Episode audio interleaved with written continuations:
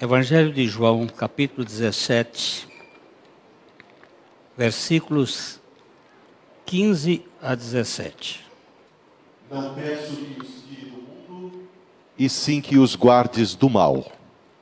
Eles não são do mundo, como também eu não sou. Santifica-os na verdade. A tua palavra é a verdade. Seria possível colocar a versão NVT para lermos também nessa versão? NVT. Não peço que os tire do mundo, mas que os protejas do maligno. Eles não são deste mundo, como eu também não sou. Consagra-os na verdade, que é a tua palavra.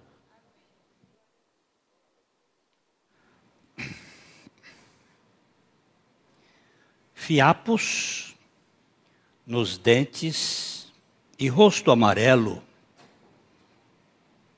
é tempo de manga. Vou limpar minha boca no punho da manga. Senão o patrão manga de mim. Então fui à manga separar os bezerros, mas caiu uma manga ensopando a roupa. Com frio e no escuro peguei o aladim e a manga caiu espatifando-se no chão a mancha da manga, na manga da camisa, me deu uma pisa de manga. Que manga? O poeta usou sete vezes a palavra manga em sentidos diferentes. Desde a fruta, a roupa, a chuva, a, o local, a man, mangueira ou remanga ou manga onde o bezerro fica. Fazendeiro aqui sabe disso. O chicote com aquele manga de pedaço de mangueira. A palavra tem muitos sentidos e ela precisa do contexto. Sem o contexto, nós ficamos confusos. Que manga? A palavra mundo, eu já falei aqui uma vez e pediram-me para voltar a este assunto da, do mundo, a palavra mundo, a palavra cosmos, no Evangelho de João, João é o evangelho, é o evangelista que mais usa a palavra cosmo. Dos 108, 105, 108 vezes que aparece a palavra no Novo Testamento, 80% é usado por João. E ele usa com muita especificidade. Cada vez que a palavra mundo aparece no Evangelho, ela tem uma conotação. Ela pode ser o universo. Vamos dar uma olhadinha uh, em João capítulo 1, versículo. Perdão, vamos ler o primeiro João 17, 5. João 17, 5.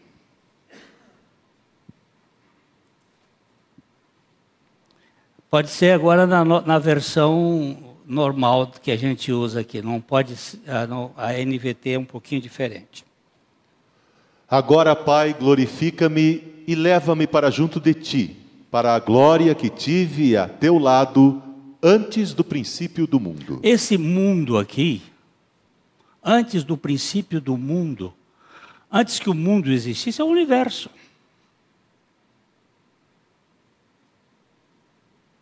Trata-se exatamente do universo.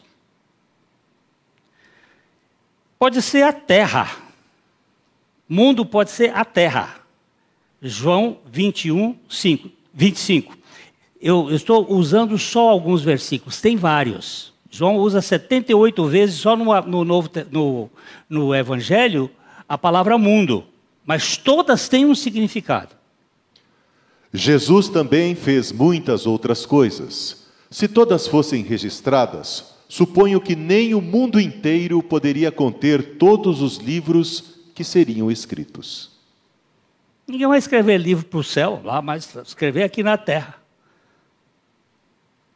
A palavra cosmos aqui é a mesma palavra, mas tem um conceito. É a terra. O mundo também pode ser é, o sistema, o sistema deste mundo. Vamos ver, capítulo 12, verso 31. Chegou a hora de julgar o mundo. Agora, o governante deste mundo será expulso. Ó. Chegou a hora de julgar o mundo. Que mundo que ele veio, que chegou a hora de julgar? É aquele mundo que o governante dele vai ser expulso. É o sistema do mundo é o mundo da governabilidade, dessa coisa confusa que nós estamos vendo hoje. Por vezes, podemos traduzir este uso do termo cosmos como os valores, os prazeres, os passatempos, as aspirações do mundo, aquilo que nos aprisiona que nos mantém escravos. Sobre a palavra mundo, nesse sentido, é dito que o mundo não conhece a Deus. 1 João capítulo 3, verso 1. O mundo não conhece a Deus. Vejam como é grande o amor do Pai por nós, pois Ele nos chama de filhos o que de fato somos. Mas quem pertence a este mundo não reconhece que somos filhos de Deus, porque não o conhece. O mundo não conhece a Deus. Esse é o sistema do mundo. Ele rejeitou Jesus. Jesus veio para o que era seus. Agora, esse mundo rejeitou Jesus é, o que consequentemente também não vai conhecer os seus seguidores. Se eles não conheceram Jesus, também não conhecem os discípulos de Jesus, não conhecem a igreja de Jesus, não fazem caso. Vamos ver João capítulo 15, verso ah, 18 a 21. Se o mundo os odeia, lembrem-se de que primeiro odiou a mim. O mundo os amaria se pertencessem a ele, mas vocês já não fazem parte do mundo. Eu os escolhi para que não mais pertençam ao mundo e por isso o mundo os odeia. Está claro? Ah, mas o, o, mundo não vai gostar. Se você for do Senhor Jesus, o mundo não vai lhe dar bola. Não. Ele não vai gostar de você. Ele não vai gostar de mim. O mundo também pode ser a humanidade menos os crentes. A humanidade, menos os crentes. Vamos ver uh, João 7,7. O mundo não pode odiá-los, mas a mim ele odeia, pois eu o acuso de fazer o mal. É. E o verso, pode ver João 15, 18 também. Se o mundo os odeia, lembrem-se de que primeiro odiou a mim. É. Tem uma turma que não faz parte do mundo, mas que está no mundo. Que mundo é esse que ele está? Mas ele não é do mundo. Porque nós lemos ali ainda há pouco, eles não são do mundo, que, como eu também não sou do mundo. Qual é a manga que nós vamos comer agora? A gente tem que saber onde está pisando para não fazer confusão. Senão a gente vai entrar numa série de interpretações e ter uma série de dificuldades. O mundo pode ser uma grande quantidade de pessoas, uma multidão. Vamos ver João capítulo 12, verso 19. Então os fariseus disseram uns aos outros: Não podemos fazer nada. Vejam, todo mundo o segue. Todo mundo segue. Quem era todo mundo? Era um bocado de gente que estava lá em Jerusalém na época que Jesus entrou na cidade. Não era toda a gente, não era todos os habitantes, era um mundo de gente. Então, cada vez que você vira a palavra mundo na Bíblia, e principalmente em João, procure verificar o que, a quem ele está se referindo. Quem que está por trás daquilo que ele está falando. Vamos ver. É, capítulo 4 de João, verso 42. Então disseram à mulher: Agora cremos, não apenas por causa do que você nos contou, mas porque nós mesmos o ouvimos.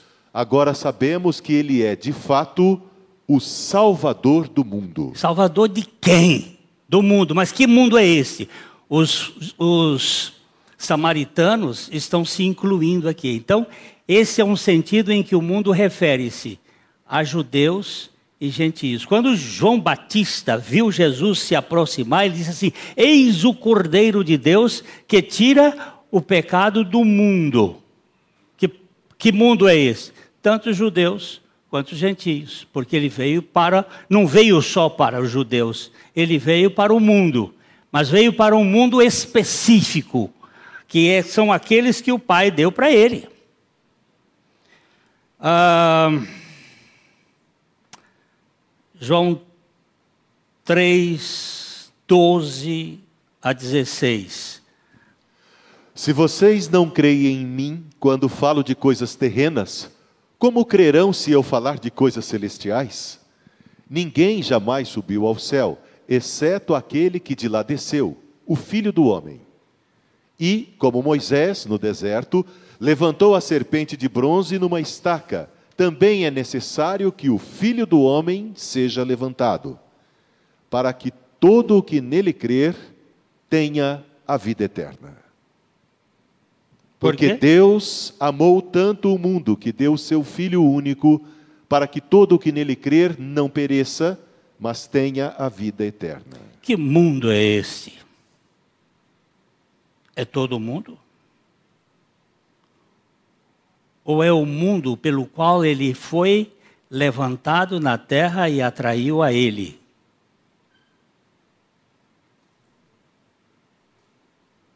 Nós precisamos verificar que há uma relação de Deus na, na esfera humana.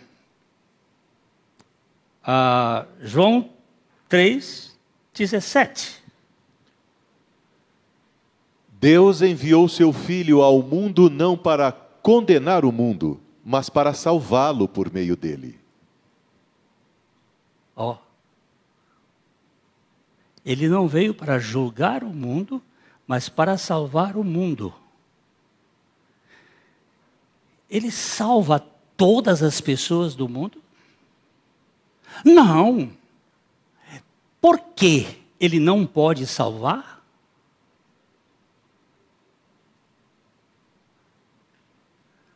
Porque a morte dele não foi suficiente para todos? Porque todos não são salvos? Ah, porque a pessoa não quis. Então a vontade do homem é mais poderosa do que a vontade de Deus para convencer este homem que não quer Deus e Deus quer este homem e este homem não o quer?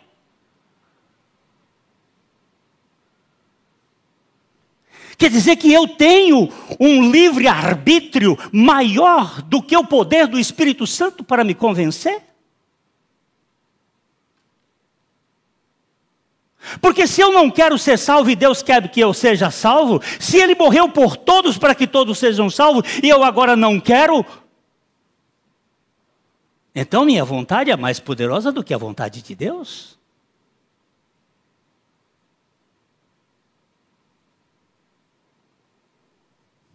Esse é um assunto difícil. Mas Deus, Jesus Cristo, veio para salvar o mundo.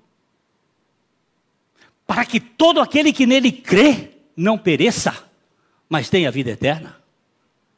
Mas todo aquele que crê, só crê porque o Espírito Santo o convence do pecado, da justiça e do juízo. Ninguém pode crer se não for convencido do pecado. E o Espírito Santo convence a todos aqueles a quem o Pai deu a Jesus.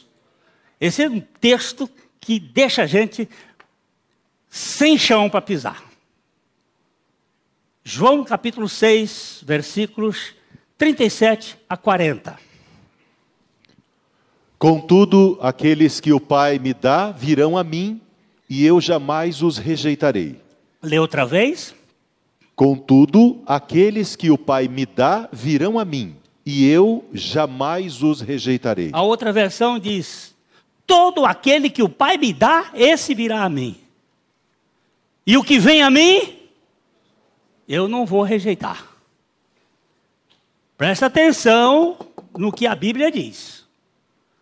Porque esta, ah, vamos dizer assim, esta maneira de querer interpretar a universalidade da salvação é a razão da apostasia. Porque quem vai apostatar não é quem está em Cristo, é quem está na igreja. Só está na igreja, mas não está em Cristo. Porque quem está em Cristo e está na igreja, esse não tem capeta no mundo que faça apostatar. Mas quem está na igreja, mas não está em Cristo, ou nunca esteve em Cristo, esse vai escorraçar. Vai cair fora. Então, veja bem, o verso 37, muda a versão, porque senão eu vou sofrer aqui. Muda a versão. Ah! Todo aquele que o Pai me dá, esse virá a mim, e o que vem a mim, de modo nenhum o lançarei fora. Quem foi que disse isso? Ele cumpre o que diz ou não? Veja o verso seguinte. Porque eu desci do céu não para fazer a minha própria vontade, e sim a vontade daquele que me enviou. Tá bom ou não? E qual é a vontade daquele que me enviou? A vontade de quem me enviou é esta: que nenhum eu perca de todos os que me deu. Pelo contrário, eu o ressuscitarei no último dia. Ei, igreja de Jesus Cristo, o que, é que você diz aqui? Ó, ei, a vontade, a vontade de quem me enviou é esta: que nenhum eu perca de todos os que me deu. Pelo contrário, eu o ressuscitarei no último dia. Isso é palavra de Deus. Isso não é sentimento, isso não é entendimento, isso não é teologia humana, isso é palavra de Deus. É aqui que nós precisamos pisar seguro. verso seguinte. De fato, a vontade de meu Pai é que todo homem que vir o Filho e nele crer tenha a vida eterna, e eu o ressuscitarei no último dia.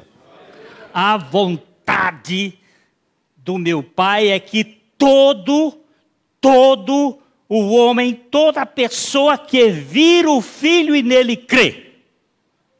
Você viu o Filho? Você viu? Você viu o Filho Jesus Cristo? Aí, não tá gente, tá gente que não está vendo, não. Você só vê mediante a palavra e o Espírito Santo. E aquele que vê pela palavra e pelo Espírito Santo, que vê pela fé, esse tem a vida eterna. E Jesus disse: E eu ressuscitarei no último dia. Então,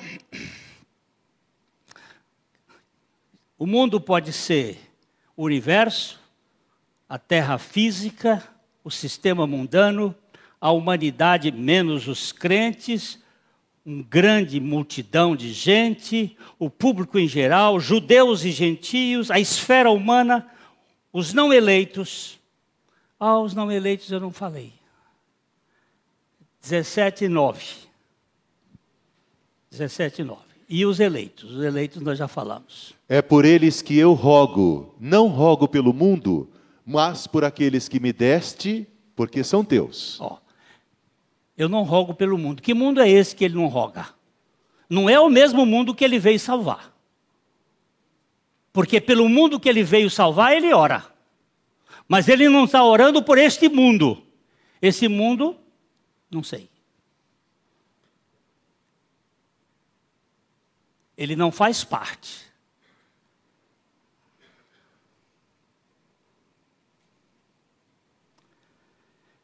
Pai, não peço que os tires do mundo, mas que os livres do maligno.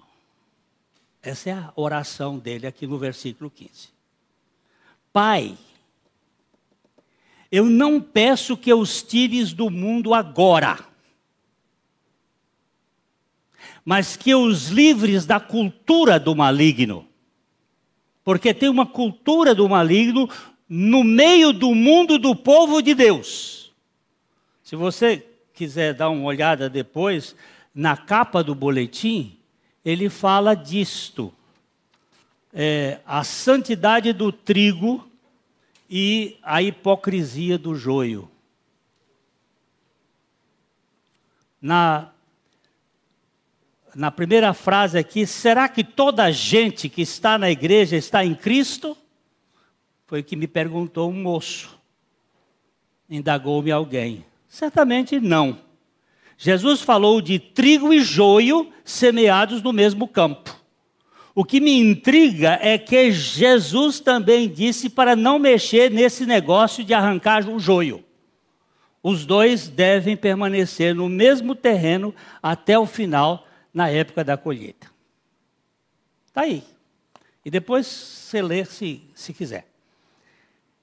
Ah, eu não quero que vocês os tires do mundo, que o Senhor não tire esse povo do mundo, mas que os livres da cultura do maligno.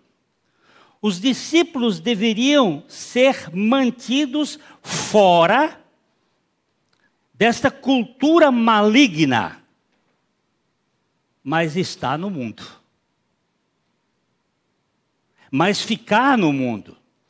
Todo conceito subjacente ao ascetismo que surgiu nos tempos pós-apostólico foi baseado em uma falha em apreciar o significado dessas palavras de Jesus.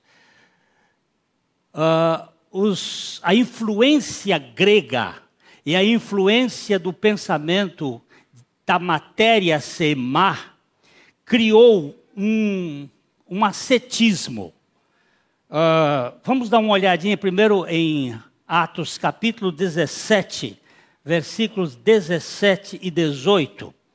Quando Paulo em Atenas, ele estava pregando, ele chegou em Atenas e começou a pregar, e ele tinha um, um discurso ali no, na praça com os filósofos, além de pregar na sinagoga. Por isso, dissertava na sinagoga entre os judeus e os gentios piedosos, também na praça, todos os dias, entre os que se encontravam ali. E alguns dos filósofos, epicureus e estoicos, contendiam com ele, havendo quem perguntasse: Que quer dizer esse tagarela? E outros: Parece pregador de estranhos deuses, pois pregava a Jesus e a ressurreição. Estes dois tipos de filósofos aqui criaram dois tipos de filosofia que influenciou a igreja. O primeiro é os epicureus, que são dos, do hedonismo, do prazer. E o segundo são os estoicos, aqueles aquelas colunas que não se envergavam, pessoas rígidas que deram origem a, uma, a um pensamento de autoflagelação, de ascetismo, de dureza. O ascetismo e o hedonismo são conceitos opostos. é, enquanto o ascetismo prega a negação dos prazeres mundanos e carnais, o humanismo é uma filosofia, ou o hedonismo é uma filosofia que diz ser a busca pelo prazer o único propósito da vida. Comamos e bebamos, porque amanhã morreremos. E esses dois pensamentos, eles influenciaram e influenciam a igreja. Hoje mesmo nós temos muita gente que se flagela, que usa silício, que só toma banho de água fria, gelada, que tem que procura se martirizar para controlar as forças da carne e do mundo. Era o desejo de Cristo que os apóstolos permanecessem no mundo em contato com as populações e expostos à sua cultura e em confronto direto com esse, o seu mal. Paulo estava lá em Atenas. Atenas era uma bacanal e uma idolatria pura, e ele entrava no meio da cidade. Ele não ficou dentro de um mosteiro fechado, mas ele foi para o front e lá ele lutava e pregava e anunciava o Senhor Jesus Cristo e a ressurreição. Ele estava lá no, no, no meio do povo.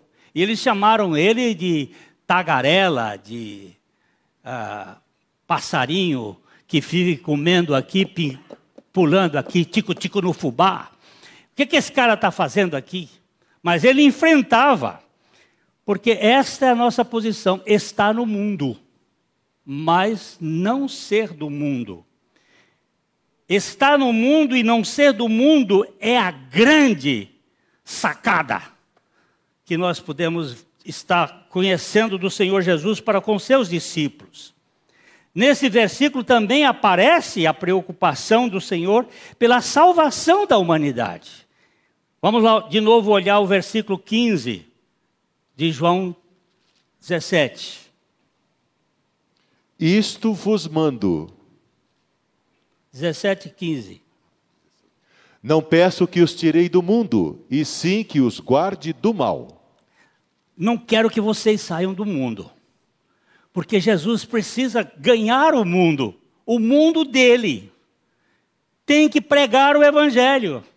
A, a ordem é: ide por to... Vamos ler, vamos, vamos ler ó, a Bíblia. Vamos ler a Bíblia, porque saber de qual não é. O negócio é ler. Marcos capítulo 15, versículo, Marcos capítulo 16, versículo 15. E disse-lhes: Ide por todo o mundo e pregai o evangelho a toda criatura. Alguém me disse outro dia, mas se só os eleitos vão ser salvos, por que pregar? Hã? Quem é que sabe que é eleito? Quem é que sabe? Você tem que pregar, porque o Espírito Santo vai convencer. E alguém vai ser salvo. Eu, todas as vezes que eu prego, eu tenho sucesso absoluto na pregação. Como assim? Porque a palavra de Deus, ela vai ser, ao mesmo tempo, instrumento de geração de vida e instrumento de julgação, de julgamento para aqueles que não creem. Noé foi um pregador que não teve ninguém para salvar, mas teve todo mundo para condenar. A pregação de Noé condenou todo aquela, aquele pessoal do tempo dele. Só a família dele entrou. Então, todas as vezes que você prega, você tem sucesso. Porque a palavra de Deus vai gerar vida naqueles em que o Espírito Santo tocar e vai julgar aqueles ah, tem um hino cantor cristão que diz assim: Ouvi falar de tudo que neste mundo há, mas nem sequer palavra do Deus que tudo dá. Falamos do mau tempo, do frio e do calor. Como é que é? Falamos do mau Mas não se fala de Jesus. É essa a história. Mas se você falar, vai ter sucesso absoluto, ou de salvação, ou de condenação. Ah, versículo 16. Quem crer e for batizado será salvo. Não, não, não, não, não é 16 desse não, é 16 do meu. João 17, 16. Eles não são do mundo, como também eu não sou. Hum. Eu quero que eles fiquem no mundo, mas eles não são do mundo. Eu não quero que o Senhor tire do mundo, mas eles não são do mundo. Como eu também não sou do mundo. Então, um mundo é uma coisa, outro mundo é outro. E é um mundo de mundo que a gente não sabe nem qual, mexer como é, que vai descobrir esses imundos que estão no mundo. Só pregando o Evangelho. Que mundo é esse? Ó, eles não são do mundo. Capítulo 18, verso 36. Eu tenho que correr porque eu tenho muita coisa ainda para falar. Viu? Respondeu Jesus: O meu reino não é deste mundo. Se o meu reino fosse deste mundo, os meus ministros se empenhariam por mim, para que não fosse eu entregue aos judeus. Mas Você... agora, o meu reino não é aqui. Você acha que a CPI faz parte do reino de Deus?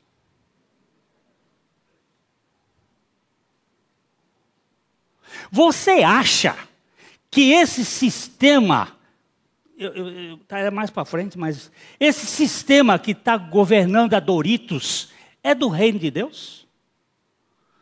A Doritos já estragou o mundo de criança nesse mundo, agora quer estragar os velhos no céu. Você acha que isto aí, vocês não estão sabendo desse negócio da Doritos? Uau! Eu estou falando para uma plateia desatualizada? A Doritos, o, o, o, pastor Jorge Linhares até fez uma, um, um, um vídeo que ele disse o que, que a Doritos fez é um, em espanhol. Puseram dois, dois velhinhos lá no céu e estão lá celebrando, e de repente um, um diz: Fulano, você é aqui. E aí ele aparece com um outro e É minha pareja. Meus irmãos, eu, faço, eu, eu assino o que o pastor Jorge Linhares disse. Eu não respeito o sistema que ofende a palavra de Deus. Com, comigo vocês podem me chamar de qualquer coisa, mas atacar a palavra de Deus, nós nos tornamos leões. Não temos acordo com ninguém, nenhum sistema de qualquer informação é politicamente correto, não tem politicamente correto, tem a verdade da palavra de Deus.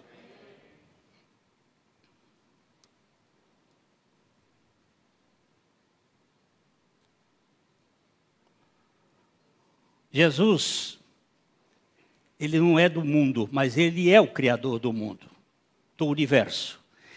Jesus é a luz do mundo. Jesus é o salvador do mundo, mas ele disse: Eu não sou deste mundo. Não temos acordo, não temos negócio. Não podemos fazer acordos com o sistema do mundo.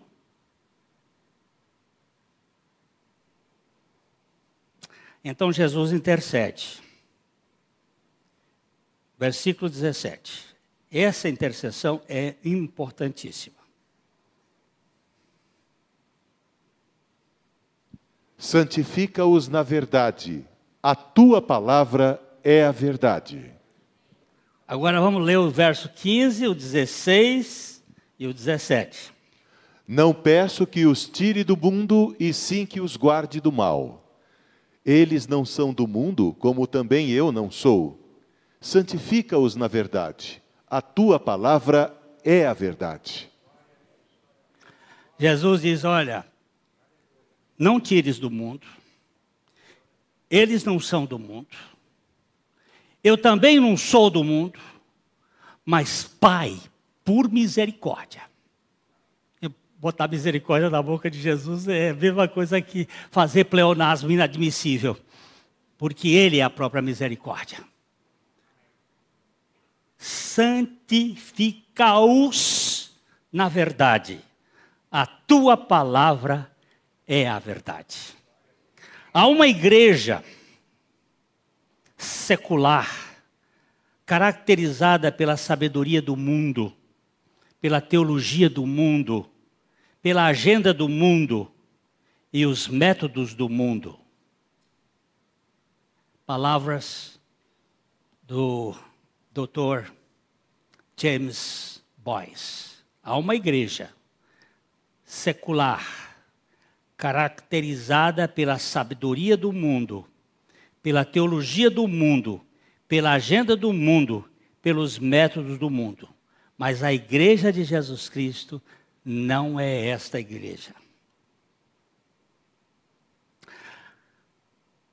A verdadeira igreja não deve ser assim. Mas o que isso significa na prática? Isso significa que a igreja piedosa deve ser distinta, perceptível, articuladamente diferente em cada um destes pontos, tanto na sabedoria, como na teologia, como na agenda, como nos métodos. São totalmente diferentes daquilo que o mundo determina para a igreja. Isso vai envolver a mim.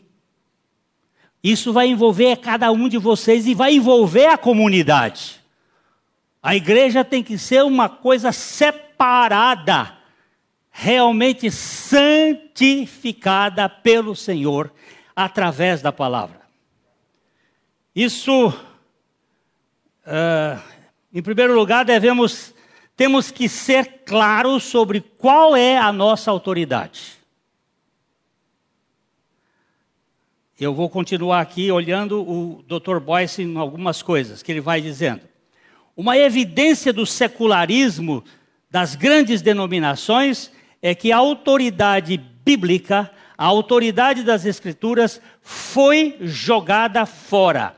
E a autoridade do consenso entrou em jogo. É o que o consenso, o que é, que o consensual para nós entre o mundo e a igreja. As coisas são feitas nas denominações hoje não porque a Bíblia diz que deveriam ser feitas, ou até porque os credos dizem isso, mas porque 51% do povo diz. Democracia e não a palavra de Deus. Nós estamos muitas vezes olhando qual é a maioria está falando. Isso significa Laodiceia. Sabe o que significa Laodiceia? Laos é povo, de quem é justiça. É o povo determinando o que deve fazer na igreja e não o Senhor Jesus Cristo. Nós, meus irmãos, temos que ser o povo do livro, o povo da Bíblia. Se quisermos ser distintos nesta área, devemos fazer o que fazemos porque a Bíblia diz. Então, somente assim. Em teoria, nós dizemos, sim, é isso mesmo, a Bíblia é nossa regra de fé e prática. Mas será isso que nós fazemos? A maior parte do tempo, nós estamos operando exatamente com as regras do mundo, com os princípios do mundo. Vamos ver o versículo de novo, 17, 17. Santifica-os na verdade, a tua palavra é a verdade. Onde é que nós vamos ser santificados? A santificação vem antes de tudo, em buscar sempre cada vez mais ter o Senhor Jesus Cristo exaltado em nossas vidas. A maneira de fazer isso é descobrir o que Ele deseja de nós através da Sua palavra. O que, que o Senhor quer de mim? Eu hoje estava perguntando para Ele: o que, que o Senhor quer de mim? Eu preciso que a tua palavra me fale. E se a tua palavra falar, eu tenho que falar. Não é para ficar, ser uma boa pessoa, bem compreendida. A marca da igreja saudável e santa deve ser a verdade da palavra de Deus. O mundo é governado pelas fake news, você sabe muito bem, porque o pai dele é o quê? É o mentiroso e o pai da verdade, da mentira. Eu, eu fico pensando assim, Big Bang. Todo mundo aqui estudou numa escola, no, no, no científico, no colegial, no terceiro grau, sei lá como é que se chama mais agora. E, e o mundo veio de uma explosão. E nós aceitamos isso de modo geral. Agora, qual é a comprovação científica que o Big Bang existiu?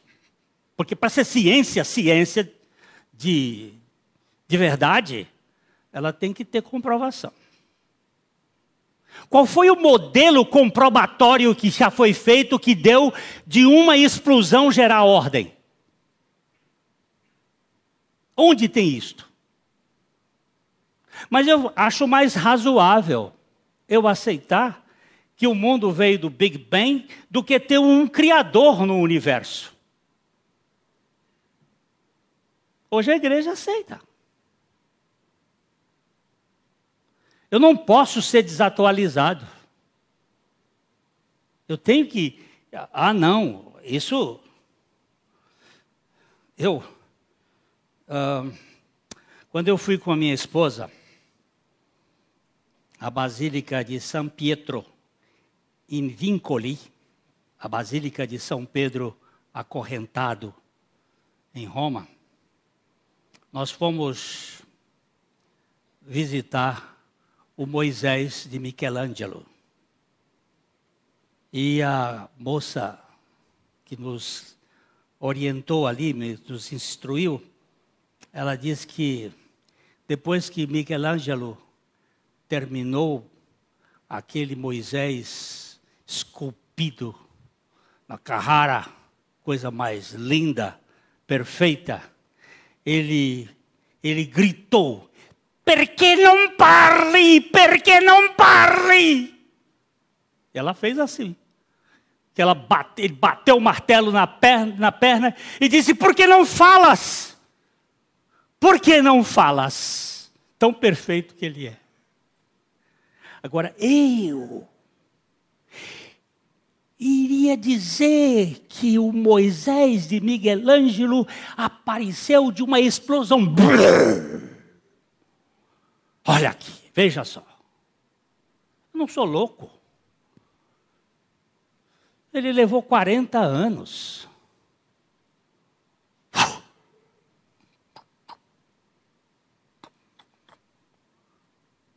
Agora eu olho esse universo e digo Big Bang.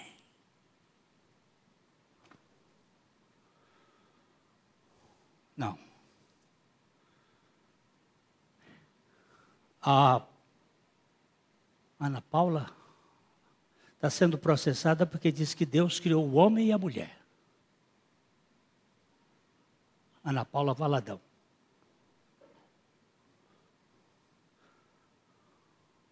Agora querem enfiar a goela dentro? Gêneros e mais gêneros? Não, não. Se tivermos que morrer, morramos falando a verdade da palavra de Deus. Não podemos nos acovardar. Ah, mas a maioria não é 51%, é a Bíblia. É a palavra de Deus.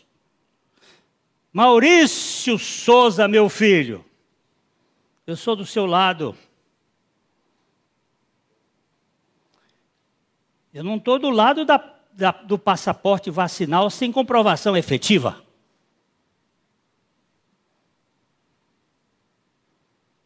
Mas isso custa. Eu não posso me acovardar diante das verdades da palavra de Deus. Esse mundo tem uma mentalidade que é lenta, mas ela vem. Estou quase no meu tempo, mas eu tenho que chegar lá. Vamos dar uma olhadinha rapidíssimo, rapidíssimo, por favor. Gênesis 10. É, eu, Cota, eu acho que eu vou falar um pouquinho, Cota, no dia lá da coisa dessa família aqui, da família de Cush, sabe? A família de Cush é uma família, uma família disfuncional. Família disfuncional gera tudo quanto é tipo de gente. Adoece todo mundo. Esse Cush, ele é filho de cão. O cão foi um cão mesmo. E, e, e gerou uma, uma, complicação. Mas eu não vou pegar isso aqui muito agora. Nós vamos dar só uma olhadinha nos versículos, Gênesis 10. Começa com 8 porque esse cara aqui é o responsável por essa confusão que ainda está aqui no mundo hoje. É de lá que vem com as Samiras, a, a mulher da nota, que você tem na nota do, do, do dinheiro brasileiro, é a mesma. O, o, o Márcio Frois hoje trouxe uma mensagem muito preciosa, que ela, ela muda de nome de lugar para lugar. Ela sai da Grécia com um nome, perdão, ela sai eh, da, do Egito com um nome, passa para a Babilônia com outro nome, quando ela chega na Grécia ela já tem um outro nome, quando ela chega no, no, no mundo moderno ela já tem outro nome. Mas é a mesma. É a mesma do feminismo universal. E esse cara aqui, que é o, o sexto filho do Cush, que nasceu fora da, da genealogia, ele é uma figura bastante complicada, que a gente sabe como é que funciona isso aqui devagarzinho. Olha lá. Cush gerou a Nimrod, o qual começou a ser poderoso na terra. Essa palavra, para aí, para aí. Essa palavra aqui é uma palavra pesada. Quando você quer ser Deus, quando você quer ser Gavor, quando você quer ser o Messias, quando você quer ser o onipotente, quando você quer ser melhor. E aqui é o veneno da serpente. Vamos lá. Cuxi gerou a Nimrod, o qual começou a ser poderoso na terra. Foi valente caçador diante do Senhor. Daí dizer-se, como Nimrod, poderoso caçador diante do Senhor. O que, que se caça diante do Senhor, gente? Não é elefante não é rinoceronte. O que é que se caça diante do Senhor? Almas. Apocalipse depois vai explicar isso. Vidas. Você e eu estamos sendo caçados por um sistema do mundo para nos manter prisioneiros. Muitos de nós somos viciados em tela porque não tem outra coisa para fazer, fica o dia todo, principalmente as pessoas mais idosas, que agora não tem muito o que fazer, vai fazer o que? É ver uma série de besteiras que o mundo põe e nós ficamos lá feito idiota, nos divertindo. Que divertindo? Estupidificando. Agora, caçadores, vamos embora. Esse versículo aqui. O princípio do seu reino foi Babel, Ereque, Acade e Calné na terra de Sinar. Isso aqui, além de ser uma, duas, três, quatro, cinco cidades, ou cinco palavras significando algumas coisas, ela significa o seguinte: o princípio do reino desse poder é confusão por mistura. Babel confusão por mistura. Quando você mistura aquilo que não pode misturar, não dá certo.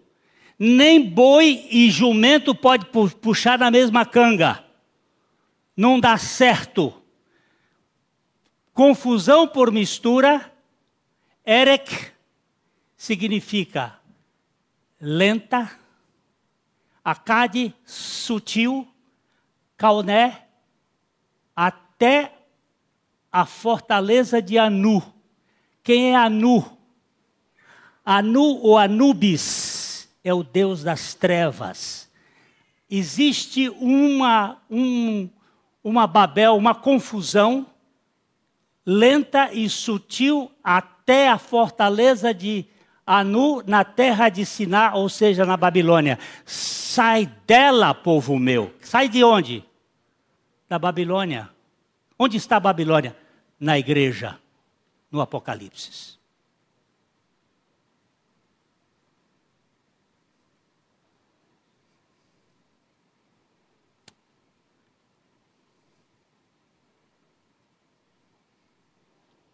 Santifica, Senhor, esse povo. Santifica a mim, Senhor.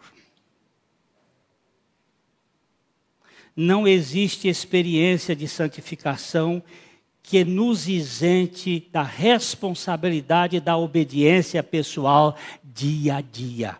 Quando eu digo santifica no Senhor, santifica, Senhor, não se esqueça que existe uma coparticipação da nossa parte. Na regeneração não tem. A regeneração é monérgica, mas a santificação é sinérgica. Existe um agente e existe um reagente. Existe aquele que dá a ordem, mas existe aquele que obedece. E a igreja, quando Jesus está orando, santifica, pela palavra, significa que nós precisamos buscar a palavra do Senhor. O Senhor Jesus Cristo não leva para o céu ninguém que ele não tenha santificado na terra. Esta cabeça, viva e pura e santa, não admite membros mortos e podres. É, é membros vivos, pedras vivas que ele quer fazer de nós. Esta palavra é de John Auna, século 17. De fato, a santidade é aperfeiçoada no céu, mas começa invariavelmente neste mundo. Aqui começa a nossa santificação. Campbell Morgan disse no século passado: o ano é composto de minutos que estes sejam cuidados como tendo sido dedicados a Deus. É a santificação do pouco que torna segura a santidade do todo. Esse minuto aqui está dedicado ao Senhor. Eu não tenho direito de usar a minha vida senão para a glória de Deus. Jesus orou para que o Pai não removesse seus discípulos do mundo, mas para que os livrasse dessa cultura do maligno. Então o Senhor pediu que o Pai os santificasse na verdade da palavra. Eu tenho o Espírito Santo dentro de mim e a palavra nas minhas mãos. Cabe a mim agora investir tempo na palavra e na revelação do Espírito Santo. Essa santificação tem a Trindade como autora e o crente como reator. Aquele que tem, portanto, o Espírito Santo no coração e as Escrituras na mão, tem tudo de que precisa para a sua santificação. Não saia agora dizendo, eu não sei como fazer. Porque você sabe. Você e eu sabemos. Senhor, aqui estou eu, diante do Senhor. Vem falar comigo pela tua palavra. E me dá a revelação dela. E me dá e faz com que eu possa pregar o teu evangelho para o maior número de pessoas para a glória do teu nome. Amém.